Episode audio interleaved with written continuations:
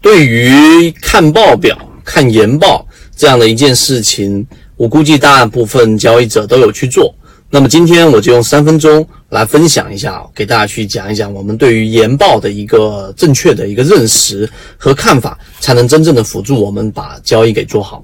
首先我们先说第一点，就是我们中有中国巴菲特之称的人段永平曾经说过，他从来都不看研报，从来都不看报表去了解一家公司。如果他一定要去看的话呢，他会找专业的人士去看，看完之后给他个结论就行了，然后他自己去做一个评估。为什么这样子呢？因为对于啊这一个一个上市公司的了解，或者对一家公司的了解，如果单纯去从研报或者说从这个报表数据上面去看的话，以前有一个很戏谑的说法，就相当于是你想去观察一头猪，把这头猪呢，把它在背上去绑上了一根竹竿，然后把这个猪丢到水井里面去扑腾啊，那你就不需要扒着这个水井去看着这一头猪在里面到底是上下左右前后的扑腾，你可以远远的敲着一个二郎腿，喝着一杯饮料，看着那个竹竿左右晃动，然后你去了解这一只猪到底是往前了还是往后了，还是往左了还是往右了。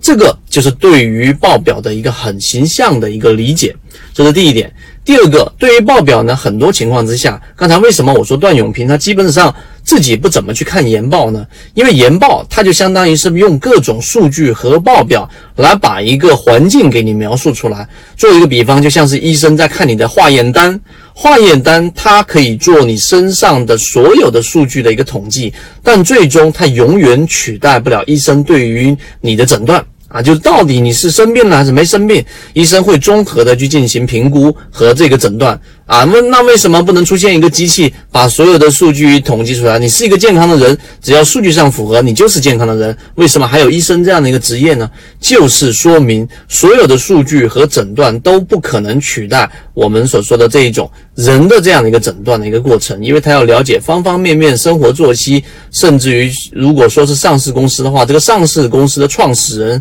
他的经历、他的状态和他们的产品线等等一系列的，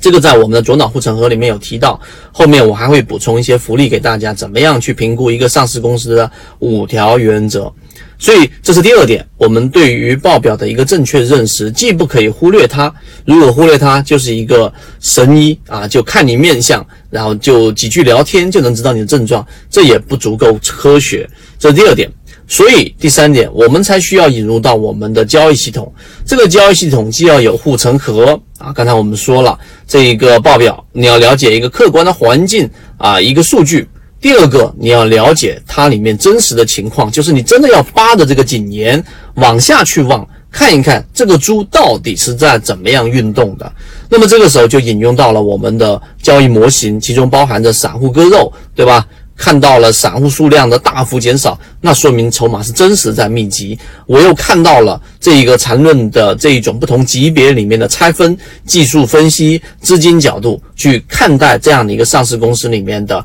真实的每一刻的一个动向。然后我们又看到了资金，就是短期的净流入资金，去判断到底我这个在呃中长期的判断，短期内是否有资金来进行支持。所以研报的作用，听我讲完这三分钟，我想你应该就会很清晰的认识到，既不可以迷信，也不可以完全不去看它。所以二零一八年我给自己定下来看完的五千份研报已经实现了。那我们做的左脑护城河和我们的圈子里面的荣誉 V I P 和五六七计划给大家做的这个方法精选的自选股票池，也就是通过这样的筛选流程下来的。我们一直秉持着授人以鱼不如授人以渔的理念，给所有的股民提供一个进化学习的一个平台，欢迎大家添加我的个人微信号 K D J 四四四二，进入到我们的圈子，学习所有的完整版视频和图文操作细节，和你一起终身进化。